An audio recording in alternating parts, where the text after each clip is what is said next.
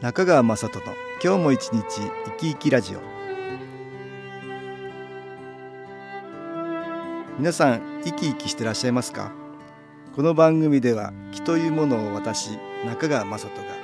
いろいろな角度からわかりやすくお話をしてまいります。どうぞごゆっくりお楽しみください。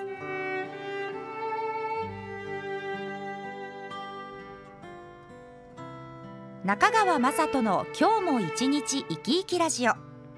この番組は気のある生活あなたの気づきをサポートする株式会社 SAS がお送りします。おはようございます。株式会社 SAS の中川雅人です。今年は空梅雨ですかね。平年より10日も早く梅雨に入ったのに雨が少ないですよね。気象庁は水不足や熱中症に注意をと呼びかけているようです。雨が少ないと農業や水の管理が大変になってきます。お困りの方もいらっしゃるかもしれませんね。私にとっては雨が少ないおかげで気持ちの良い散歩が楽しめるといったところなんです。私のように散歩愛好家ばかりではないでしょうが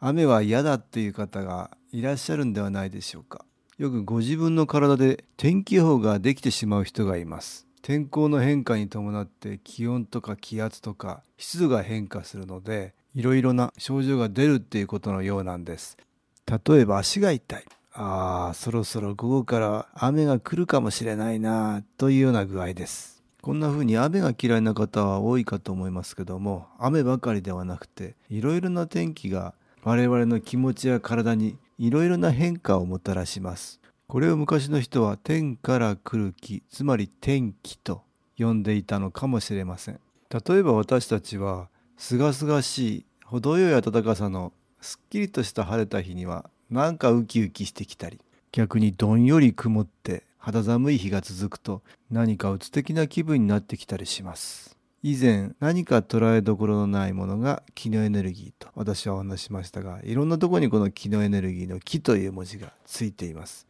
天気もまさしくその通りで昔の人は気圧なんていう概念を知らないですから天にも何か捉えどころのない見えないエネルギーがあってそれが私たちの体や心に作用してくるもんだと。だから天から来る気天気と名前がついたのかなと思うんです。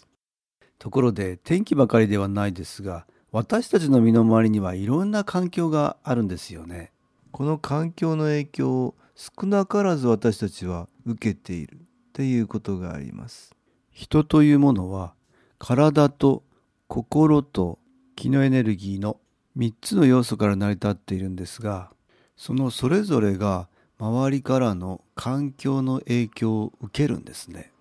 体と心と気のエネルギーはつながっていますのでどれかの調子が悪くなるとどれかが補うっていうことができるんですよね。私は人の気のエネルギーを高めることによって体とか心が調子が悪くなった時に回復できるという事例をたくさん見てきました。さらに普段から気のエネルギーを高めておくと体や心が調子が悪くなりそうな時に気のエネルギーがそれを補うように働いてくれて症状が出ないっていうことがあるんです。つまりは良くない周りの環境の影響を受けにくい体や心を気のエネルギーが作り出してくれるということがあるんです。ですからちょっとした良くない環境の影響を敏感に受けてしまうかあまり受けないで済むかというのはこれは気のエネルギーが決めてると言っても過言じゃないんです。今我々の周りには良くない環境がたくさんあるんです。環境ホルモンの影響だとか。大気汚染の影響。それから食べ物もそうですよね。いろいろなお薬食品添加物なんかもあります。さらには紫外線携帯電話などの電磁波原発事故で放出されるようになった放射能とか。こういう良くない環境の影響を体や心が受けにくくする。それが新機構を受けて気のエネルギーを高めることによって可能になるんです。それでは音楽に気を入れた CD 音気を聴いていただきましょう。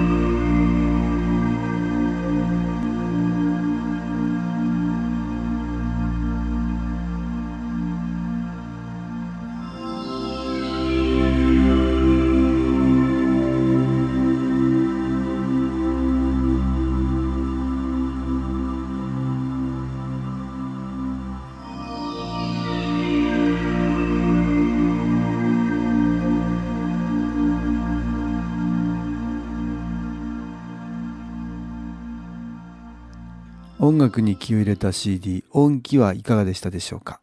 新気候という気のエネルギーの特徴は物から気が出る人も気を出せるようになるんですけども物からも気が受けられるっていうことなんですね。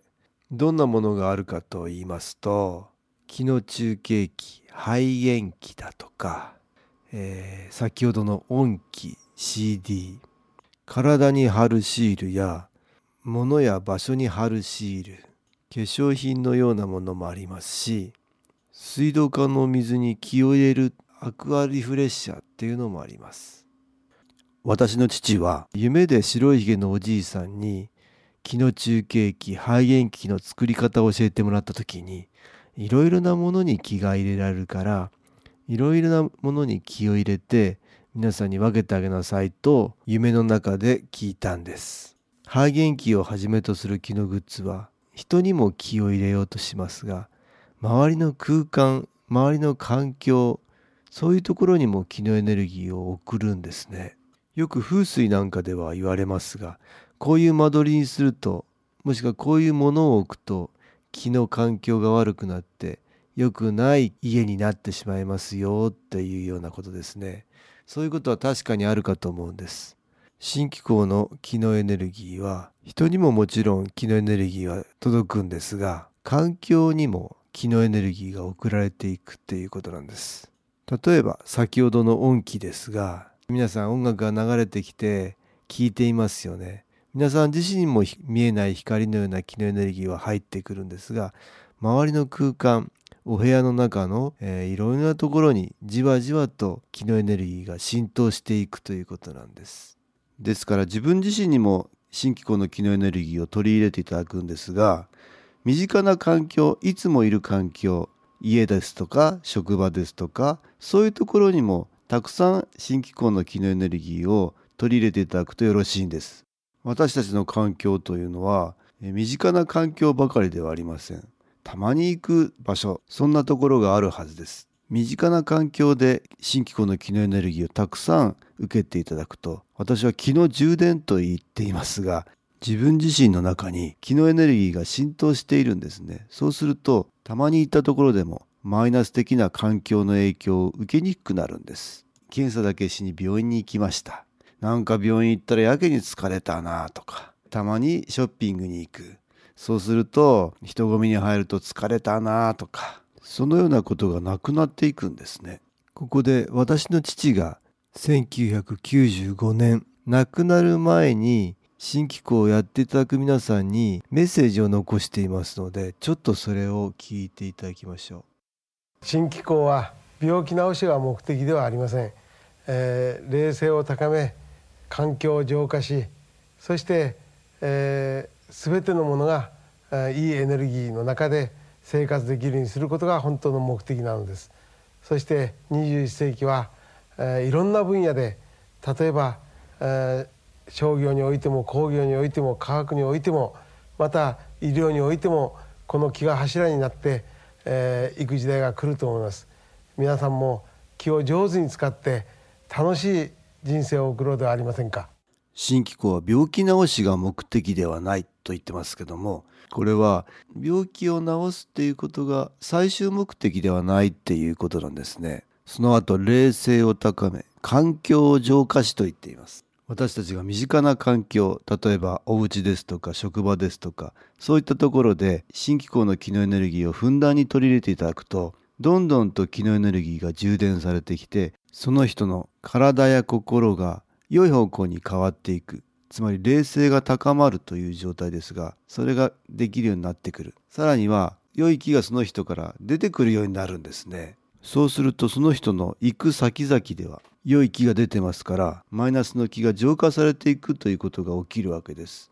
私たちはお家ばかりにはいませんよね。いろいろな社会と関わっています。学校に行ったり仕事に行ったり習い事に行ったりいろいろなところでいろいろな人と関わるわけです。その行く先々でその人からプラスの良い気が周りに放出される出ていくということになるわけです。私たちの周りにはマイナスの気が充満していますがそういうものがその人を通じて消えていく変わっていくということになるんですね。マイナスの気というのは体にダメージを与えたり心にマイナスの感情やストレスを与えたりします。さらにはプラスの気の応援例えば守護霊さんのような方の一生懸命応援してくれようとする力を妨げようとするんですね。そういうことが少しずつ少なくなっていくということなんです。どうでしょうか？例えば職場なんかでストレスが多い職場人間関係が悪い職場いろいろ良くない環境にさらされていると思います。